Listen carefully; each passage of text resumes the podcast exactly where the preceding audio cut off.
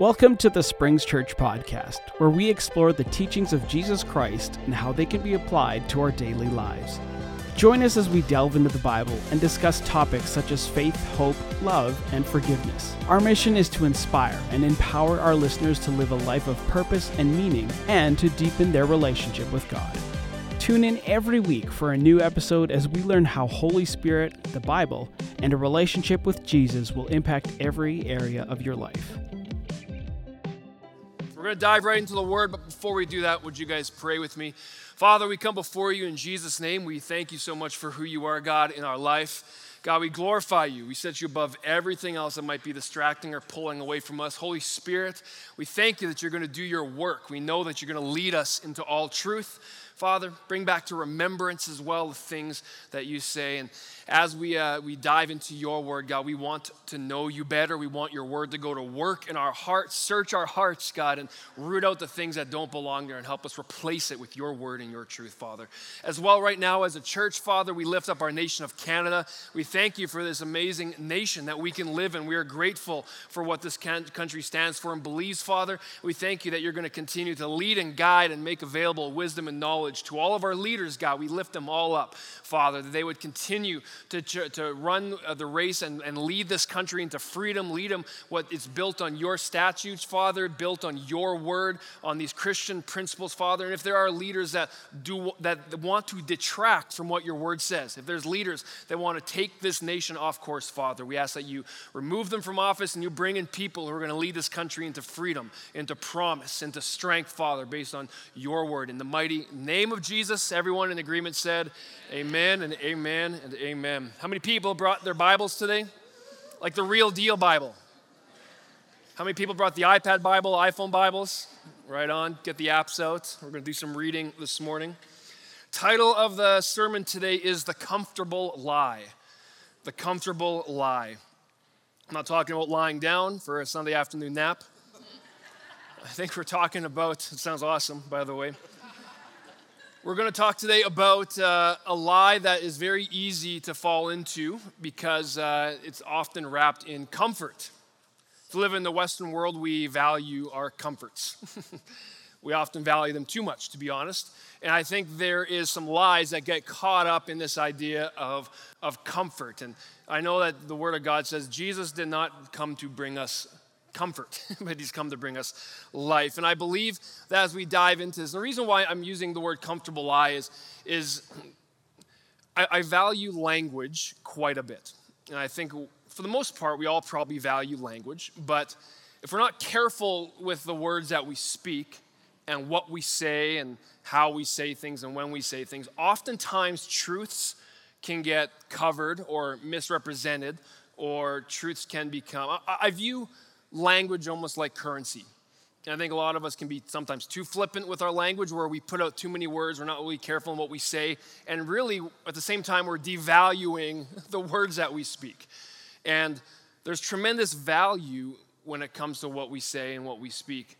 But oftentimes, I'm not sure if you notice, but how many people know someone who always tries to say some sort of saying, but they always get like one or two words wrong? Do you guys know someone like that? It's like you're close, I know what you mean, but you're not quite there.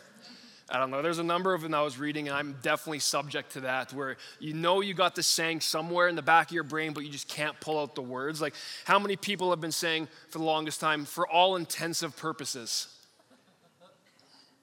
Well, it's actually for all intents and purposes. There's things that kind of get messed up. Or How many people say, we got to nip it in the butt? Yeah. It's nip it in the bud, just so everybody knows.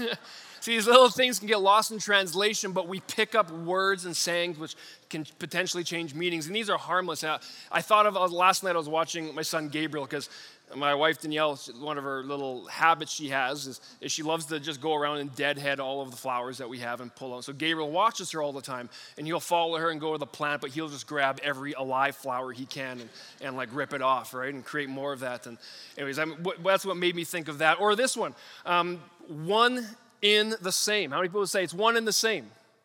It's one and the same, just in case you know. Next one is how many people, one I'll pick on Christians for a little bit, but how many people say the book of Revelations? just a personal pet peeve there is no S on it, everybody.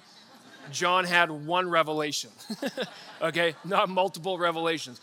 The, the point I'm making in all this is that language is important, and a lot of times we pick up changes or nuances or we don't get quite get it right but actually when we start to recommunicate that down the road or to other people is that things can get lost in translation. A great bill murray movie lost in translation happens all the time. But the reason why this can get dangerous is that when you live in a, in a culture where people are searching for, for truth, people are searching for meaning, people are looking to be kind and accommodate other people, is that a lot of times, if we're not careful with our language, we can mince words, we can get mixed up in what the Bible says, we actually can misrepresent things that have been said. And so, what we're going to do today is we're going to tackle uh, five things that Jesus did not say. You guys okay with that? but I think a lot of us might think he said some of these things because really this idea stems from with this comfortable lie is I, I, believe it's our job if i can be real honest with, with all of us it's if we believe in jesus and we claim to have a relationship with jesus and if, if you don't have one and you're visiting us for the first time man just hear me out. You're going to have an awesome time this morning. You're in the right place. I want to let you know that. And, and we believe that God is a God that brings life, that God loves us so much that He sent His Son Jesus to be able to lead and guide us and all these things. So, but we're going to focus a little bit today on where some of these things go wrong because if you believe in Jesus, and we're also at the same time trying to live and navigate in, in a time where there's a lot of truths or I'll call them non truths that are permeating our culture that people are trying to. If we don't know if we're not disciples of God's word, Jesus says that if you are my disciples, you will abide in my word. So as we go through this, there I want us to be able to look at this idea that we as Christians, followers of Jesus, we need to know what the word says. We need to know what his truths are that he says and not be mincing words just because we might not like confrontation or anything like that. Because the thing with the Word of God is the Bible will lead us to life. You guys believe that? The Word of God is absolute truth. Months ago, I did a message called The Necessity of Absolute Truth. In a world where everyone is searching for their own truths, is that we need to live in a world that clings on to the absolute truth of the Word of God. And it's a Christian's responsibility, just so we all know, we've got the answer that people are looking for. If you've experienced hope and life in Jesus, you've got the answer that people are searching for in all the, the, the, different places that people are looking for this answer. And it's interesting. If you have your Bibles, turn to Revelation chapter 2, verse 16. I said Revelation, not Revelations. I'm done with that one is that this is an interesting book of the Bible. A lot of times people just use it strictly for end times, but it's, it's way more than that. There, it's a revelation of Jesus appearing to the Apostle John about the church and what they were going through approximately in the end of the first century after Jesus went, went to heaven. And the thing is, is Jesus is saying here, he's saying this verse in 2.16, repent or I will come unto thee quickly, and I will fight against them with the sword of my mouth. Now that sounds aggressive, right? A lot of times that can be misinterpreted about what it means. But what Jesus is doing here is that at the end of this time is today, just like back then, the church was facing a crisis of morals. More and more, society had no stomach for the moral or spiritual absolutes that, that Jesus represented. How many people know Jesus has made some pretty strong, he's drawn some pretty long or strong lines in the sand? Jesus said, I am the way, the truth, the life. So he didn't say, whatever way you want to find your way to me, whether it's through other religions or your own works or whether it's through energies and stuff. No, he said, I'm the way. He is saying, every other way is wrong. So he's drawn some pretty strong absolutes. You guys agree? So Jesus did that. Back then, is that what they were dealing with in the church, where they were dealing with a lot of religious leaders at the time who were watering down scripture to make it more accommodating for culture, to make people feel more accepted and, and, and, and that it can just be whatever you want it to be. And Jesus goes and issues a firm warning to John saying, This has got to stop. We have to change this. And or if we don't, I'm going to have to come quickly and make this right. I'm going to have to come and save the church and, and reestablish. That's essentially what Jesus is saying here. And really, what he's saying, we know it if you read in Revelation, other parts, but he's saying as a Christian, neutrality is not an option.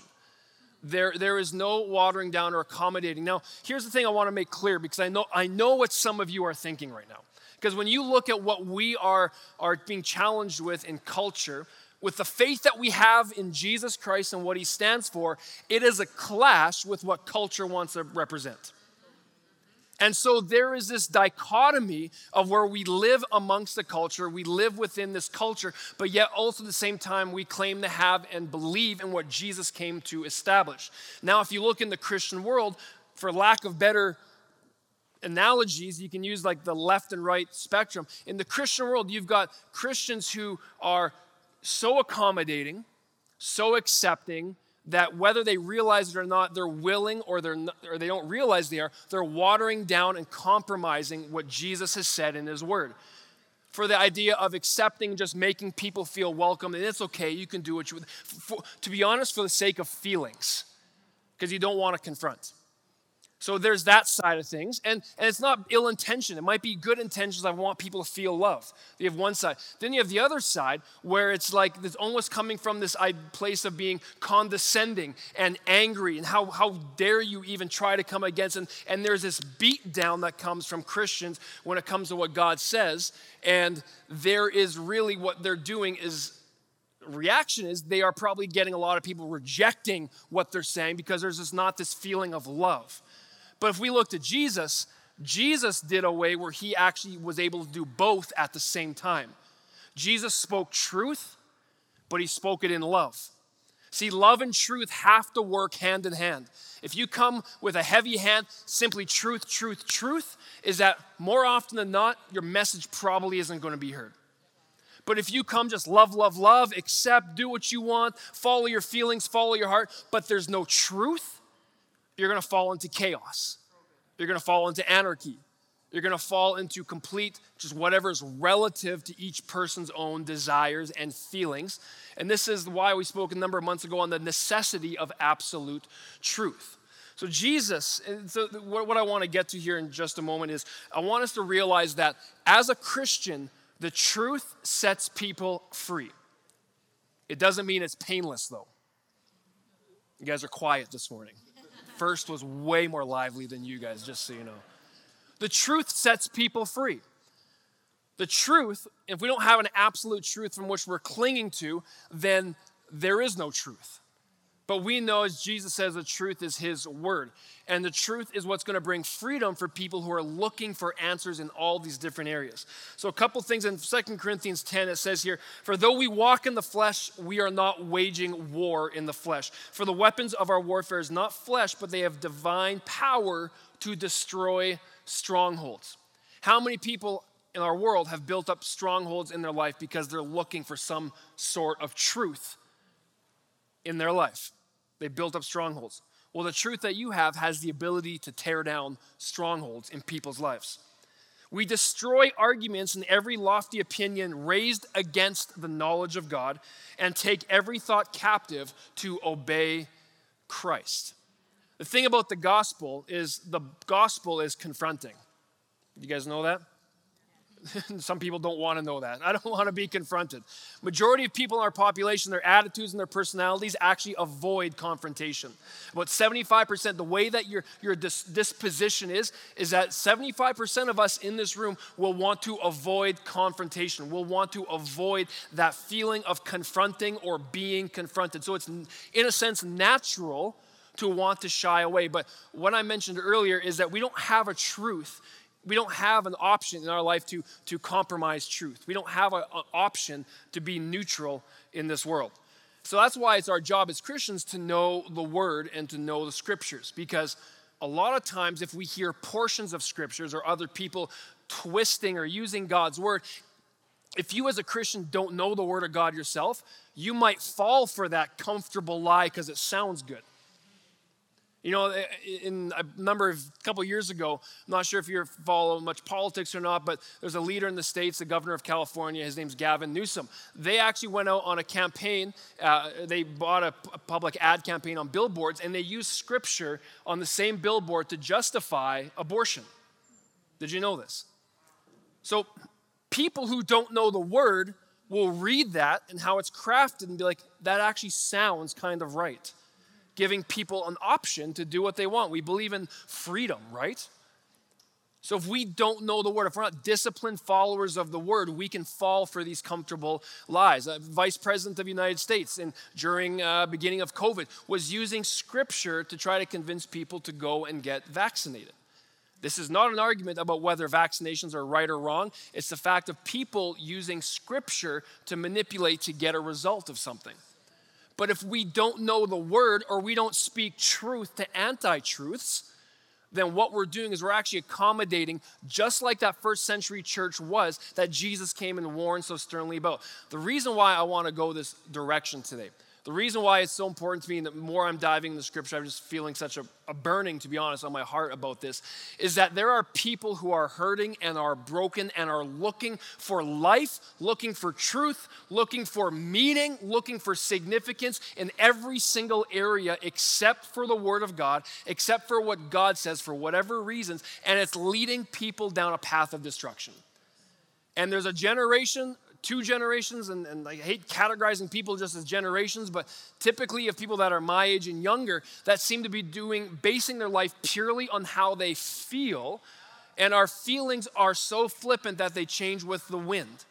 Now, this isn't a criticizing of people and who they are, because these are people that God created, that God loves, that God will do anything to get them back in their family. Our God's a God of second chances. Our God's a God of love. Our, we've all experienced that if you believe in Jesus. But it's up to us as Christians to be able to speak truth in love without compromising what God's word is saying. Why? Even though it might feel uncomfortable, this confrontation, this. Um, might feel controversial because the greater public might feel certain ways, but it's up to the church and up to Christians to hold strong to what God's word says. You guys with me with this? We can do it, but we can do it in love. We can do it in a way that shows people that they're valued, that Jesus came to die on the cross for them that Jesus, that's the gospel, that's the good news. Doesn't matter how screwed up someone might be, as Jesus came and paid the price so that person can find truth in Jesus and find life. So, enough of that. We're going to move to five things that I think culture thinks Jesus said, but Jesus never said. You guys ready for them? Number one, Jesus did not say, follow your heart. How many times do we hear that? Follow your heart. Follow your dreams, follow your desire, follow what you feel. Jesus never said, follow your heart. So, what did Jesus say? Jesus said, follow me. Jesus said, follow me in John 10 27. My sheep listen to my voice and they follow me. So, as Christians, if we start using this language and even expressing our kids, oh, follow your heart, follow your dreams, even though it might sound insignificant, is that if we aren't putting this truth into people's lives, no, we don't follow our heart because Jeremiah tells us that the heart is deceitful above all things that the heart is wicked. Who can understand it? What it's saying is that an unrenewed heart, meaning a heart that's not founded in Jesus and this scripture and who he is, your heart is going to go in all these crazy, wild directions. Your heart's going to desire things because it's unredeemed. But when you have faith in Jesus and you plant your word, meaning your heart, your spirit is renewed, is that when our heart is rooted in God's word, is that we naturally now no longer are following what our random desires are, but we are following Jesus. Culture says, follow your heart. Jesus says, no, follow me. The beautiful thing what Jesus says, and we don't do this, and a lot of times I think in, in, in, Western comfort, Western Christianity, we a lot of times will do things because of what we can get out of Jesus to fill our comfort box, right? Jesus, I don't really pay attention to him, but when I need something, okay, I'm praying. I'm getting on my knees. I'm seeking God. But really, when we are disciples of God's word and we are getting into his word and we're building this relationship, we actually move past all of that and we realize our desire and our purpose is actually to be in relationship, to follow Jesus. Like a sheep follow their shepherd's voice, we believe and we follow Jesus' voice. I'm going to move on. So, number one, Jesus did not say, follow your heart. He said, say to your neighbor, follow me. Number two, Jesus did not say, be true to yourself. You guys are so quiet today. What Jesus actually said is the opposite. Right? Be true to yourself. How many times do we see that? What you again, this comes down to the elevation of self. I'm elevating myself where I think I'm God of my life and I'm going to do what I want. I'm going to be true to who I am. Really, what we're saying is, I'm going to be true to how I feel. Jesus never said that. Jesus said in Matthew 16 24, whoever wants to be my disciples must deny themselves. Interesting. And take up their cross, and here it is again, and follow me. Jesus never said, be true to yourself. Now, this might be, how many people am I countering thoughts that you have right now? The Bible is offensive. Just can we get all on the same page with that? You guys okay with that? I get offended every single time I read the Bible. do you know why? Because it confronts me on things that I want to do on my own, and the Bible is there to bring truth and counter what I want to do on my own and actually lead me down a path that's going to bring me life. So it confronts me, and in a sense, it can be offensive. The scripture is Jesus was offensive, okay? Can we just like kind of get the taboo away from this word? There were people that loved Jesus, and there were people that hated Jesus because of his message. When you follow the scriptures and what Jesus says and you follow the absolute truth, is that you are now making people make a choice whether they're going to accept and love what you stand for or they're going to reject what you stand for. And again, in Revelation, it talks about this idea of being a lukewarm Christian. We're neither hot, we're neither cold. Hot water has the ability to purify, it has the ability to be able to bring change. Cold water has the ability to refresh and, and, and to revive to life. But lukewarm water is, is good for nothing. See, when Jesus says this in this in his vision to Paul, he's actually talking to the Laodicean church at this moment. And they understood this analogy because they lived just miles down from the spring. And the water that they received at this city was lukewarm water. It was brutal water. It wasn't like the hot springs that were just outside the city, and it wasn't like the cold, fresh water that the next city was receiving because it was closer to where the spring was. It was lukewarm water. So Jesus was saying, "Is you know what? It's not good to be lukewarm. I'll spit it out of my mouth because it serves no purpose. And I think a lot of times Christians, we want this idea. We're trying to play both sides of I want people to feel loved and accepted, which is good, but at the same time, by doing that, I'm watering down what God says because I don't want to offend them. I don't want them to feel like I'm rejecting what they feel or what they think. And then you have this other side, which is pure truth and pure law, and we might make people feel rejected, but we aren't doing without love. Jesus is a, there's a way to not be lukewarm, but to still show love. But the thing is, if you really love someone, like if you think of it, if you really love someone and you see someone going in a wrong direction, you are going to speak truth because you don't want to see that person walk down a path of destruction. So I would actually argue it's not love to water down truth that you know and you found to speak into someone's life. Because you're actually putting yourself first because you don't want to feel this tension. You don't want to feel this, this potential conflict that can come up because you're trying to speak truth. Yes, there might be some sort of rejection, there might be some sort of breaking, but what you're doing is you're bringing the truth. Who knows? You're planting a seed that maybe someone else is going to help move down the, down the field in a moment. But if we really love people, we can bring them the truth. You know, there's this, um, if you know Penn and Teller, these magicians, um, well, I don't know where they stand with their faith at all, if they have it, but I know in the past they were atheists. But he made a line, and he's being interviewed, and he, it came out of a story of uh, a man that was waiting outside of a show he did just to tell him how much Jesus loved him.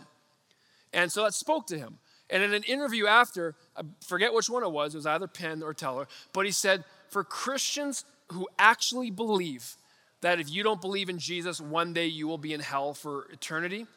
if they don't come and tell someone about what they believe, how much do you have to hate someone to withhold the truth from them?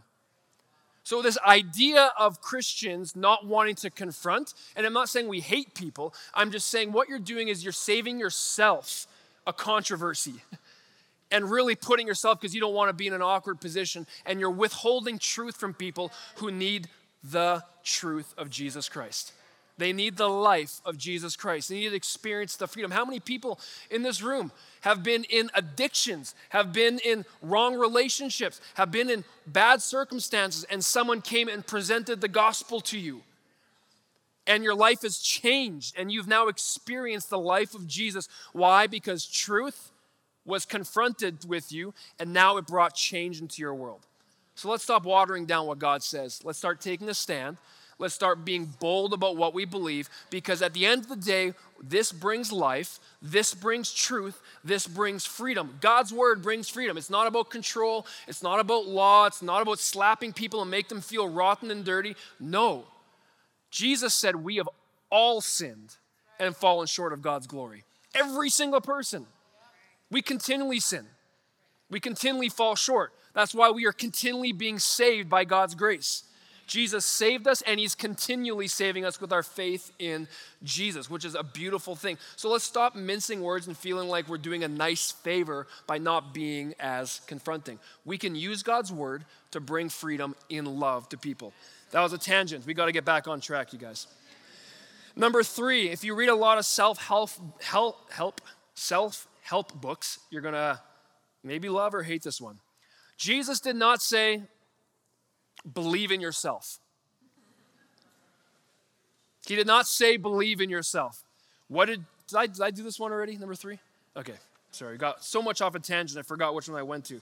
Jesus says in John 14, 1, believe in me. And he goes, I am the way, the truth, and the life. No one comes to the Father but through me. What an absolute truth. So you got friends who's dabbling in other religions? Well, guess what? If you believe in Jesus, you got to listen. Hey, buddy, if you want to actually experience life, you want to experience freedom, what I know you're searching for, Jesus is the only way. I love the story of the Apostle Paul when he's speaking to the Greeks and, and, and he's all these different gods. And what is he finds this one statue that literally says, the unknown God. So the Apostle Paul uses this as a way to come in to speak the language of the culture and says, You guys have all these gods, but let me talk to you about the unknown God. I know the unknown God. And he uses this sermon to come in and tell them about this God that they're all searching for. Notice he's not condemning them, he's not beating them down, but he redirects and says, This is the truth. This is the God you're looking for. So we have friends looking for something in a certain lifestyle. Listen up, friend. That lifestyle is not going to bring you life, it's not going to bring you freedom. What's going to bring you freedom is going back to God's word and finding out who you are in Christ and following Him laying down ourselves. It's not a matter of what we prefer or what we want. We all lay that down. Jesus doesn't say only some of us lay down certain things that we have. He says, everybody lay down what you have and you follow me. So it's exclusive, but it's also extremely inclusive.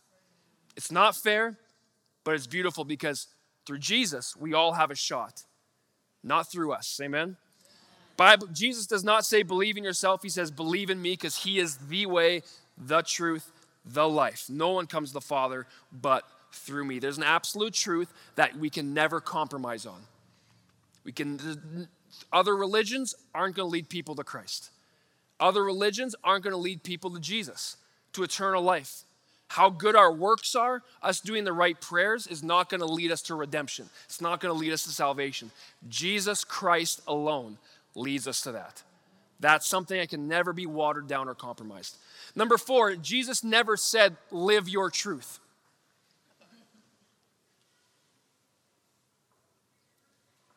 Jesus said, if you abide in my word and you are truly my disciples, then you will know the truth. And the truth will what? Set you free. It's this absolute truth of the Word of God that sets people free. It's the gospel. It's the good news. It's not up to us and how good we are. It's up to Jesus. This truth is what brings freedom to people wherever they're at. live your truth is such a lie in our culture because really all it is, it's relative. They're using the word truth, but really what they're saying is live by your feelings, live by your opinion. If someone else has a different opinion, don't worry, that's not their truth. You can live by your truth. That is chaos. That leads us that literally you will have civilizations that will come to ruin when that becomes rampant. And then we kind of see that in our age. It's happened multiple times through history, but we see this idea of accommodating and wanting people to feel loved, which we want to do, but I don't want people to feel loved in absence of truth, because that's not love. That's a fake feeling, just so we all know. Jesus never said, live your truth. If you abide in my word, you are truly my disciples. And then it says, if you abide in my word, you will know the truth. So we might have salvation in Jesus and we experience his freedom and truth, but Jesus is even taking it one step further to abide in my word, live in my word. Jesus, the revelation of who Jesus is to us is his word. If you're a disciple of Jesus, if you say you're a follower of Jesus, well, Jesus gives us some requirements abide in my word, live in my word. Let my word be the absolute truth in your life. The way I kind of view God's word in this great sea of life is that if you ever watch deep sea divers trying to set records, is that often, actually often, all the time, they will have a giant cable that will stem down hundreds of meters because as you get deeper and deeper, guys can become disorientated light becomes way less, it becomes darker, you can't see. And when this happens, is that if you don't have that anchor that you hold on to, is that you can find yourself swimming any different direction. You might think you're going up and you're actually going down. I feel like life is the exact same thing with this absolute truth. Is that the absolute truth is God's word, which is in the middle of this giant, confusing thing we call life. And that when you cling to God's word, it's like you've got this harness attached. So currents and different things might try to bring you away. You might not know which way you're going, but all you got to do is reach and grab that line, and now you know which way to go. That's what God's word is when we anchor our hearts to God's word. He never said, live your truth. The last one Jesus never said was as long as you are happy, that's all that matters. Jesus never said that. And this really is true for this idea of, of, I'll call it comfort Christianity. I think a lot of times that comfort actually kills faith because we feel like, I'm not talking, it's, it's great that society advances and that we have longer life and that we can have a roof over our heads. That's fine. But the idea is, is that when we pursue comfort above all else, when we pursue these things, it really takes a place and nullifies our faith because we're elevating ourselves and things that we want, things that really make us complacent over Jesus. Everything, for the most part, are good things to pursue. But as soon as they take the place of, over Jesus in your life, they now become the wrong thing to pursue as long as Jesus, number, what Jesus actually said in Mark chapter 8. So he never said, as long as you are happy, that's all that matters. What Jesus actually said was, what does, he asked the question, what does it profit a man if he gains the entire world, but he forfeits his soul? We don't have time today to study all of Mark chapter 8, but if you dive into it and read into it, you'll notice that Christianity, what it is about, it's not a religion to come and make you feel better and have the nice things in your life so you can live a normal, complacent life, which might have a nice car and a nice house. No. The purpose of Christianity, the purpose why God created us, the purpose why God sent His Son to redeem us, your purpose is to be in relationship with God. That's your purpose. If you wondered why you woke up this morning, you woke up so you could be in relationship with God. Your greatest calling that you can fulfill in your life is to love Jesus. You guys hear me on that? It's not to be a great do- doctor. It's not to be an amazing mom. It's not to be a fantastic athlete. Your greatest purpose is to love Jesus, is to be in communion with Him, is to abide by His word. When we understand that, we stop trying to chase for all these things, which we inevitably put up in our life as gods that we end up worshiping. Now, I'm not talking about getting down on hands and knees and singing songs about money and cars, but in a sense, we worship these things that we elevate above Jesus. Actually, not in a sense. I'm watering down my words. We worship things that we put above Jesus in our life. And if you want to live a life that you can stand and walk in love, you can speak truth, You can show people the life that you have been able to. And I'm talking about like a nice life that's a standard in Western civilization. I'm talking about a life that is full of the glory and the power of God. A life that shows people true love, true joy, true peace in the midst of a storm. Notice storm, things happen. We need to abide in His word and be able to speak truth when situations arise. See, the craziest thing is that we are created as we are created as human beings to worship. We are created to worship. And I believe if we're not seeking the divine, we will find everything else that we can worship if we're not seeking the divine. And we begin to worship that. And I want to remind you, after all I'm saying today, is that we as, as Christians need to be able to speak truth and love, but that comes out of a relationship with Jesus where you pursue Him, where you abide in His Word, where you know what He says so you don't get confused by what other people are quoting Scripture. Where when God's Word becomes so true in your heart that when situations arise, this boldness arises within you. Why? Because you really love the person, you want to tell them something that you have found. If you found the most amazing treasure, or you've seen the most amazing movie, or had a, an unbelievable experience at a restaurant, we tell people about it. Why is it different with our faith? Because we're afraid to confront someone on it? We all have our favorite restaurants. It doesn't stop me from telling you about my favorite restaurant. and then when you come experience my favorite restaurant, you'll realize this restaurant is the best restaurant of all restaurants. I'm speaking metaphorically right now. But it comes out with our faith is that when we speak, we have the answer what the world's looking for. So it's never compromise, never back down, don't be a jerk, but speak truth in love in all situations.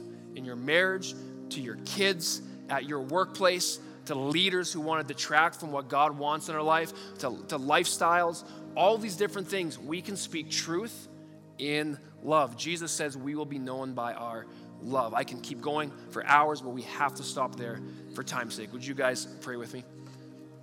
Actually, if everyone could bow their heads and close their eyes.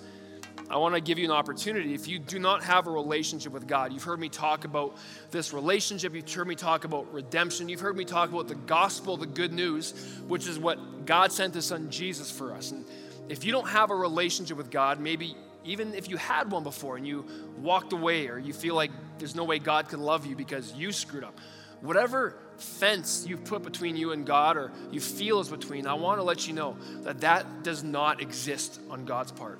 God looks at you with so much love, He sent His Son Jesus to die on the cross so that He could be in a relationship with you. You don't have to clean yourself up. You don't have to become perfect. You don't have to get rid of bad habits to have a relationship with God. He wants to be in relationship with you right now. Why you were born today is to be in a relationship with God. And the way that we get into relationship with God is we do two things. Number one, we repent of our ways. All that means is, God, I can't save myself. I look to you to save me. I need your way. I, am choosing to change what I think is best, and I will follow you. It's a choice. That's number one.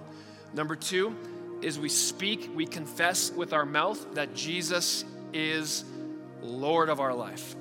And when you do those two things, notice there's no behavior modification, there's no religion involved. It is simply, God, I choose to love you, I'm in relationship with you, and we speak it automatically your spirit becomes connected with God and come alive again. If that's you and you want to make that decision, I'm going to count to three in just a moment. If you're online, God knows exactly what you're deciding. If you are in a different site, there's going to be a pastor or a leader on stage. Just wave your hand there. But I'm asking no one to look around except for me. If that's you and you want to start a relationship with God, would you raise your hand in one, two, three?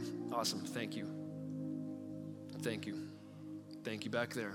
If you're online as well, God knows what you're deciding. I want you to know that. Thank you over there. If you're in a different site, thank you over there. Praise God. You know, you're making the best decision of your life. Don't let fear of the unknown hold you back. What you're doing is you're being restored back to how you were originally intended to live in relationship with God, not in religion with God. Praise God. We're going to pray together out loud. I'm going to ask everyone to repeat after me to pray with these people who are giving their life to Jesus. Dear God, I come before you in the mighty name of Jesus. Thank you for sending your son to die on the cross, for forgiving me of all of my sins, and for rising again. Today I choose to follow you, and I declare that Jesus Christ is my Lord and my Savior. In the mighty name of Jesus, Everyone in agreement said, Amen and amen. Let's put our hands together for all those that made that decision.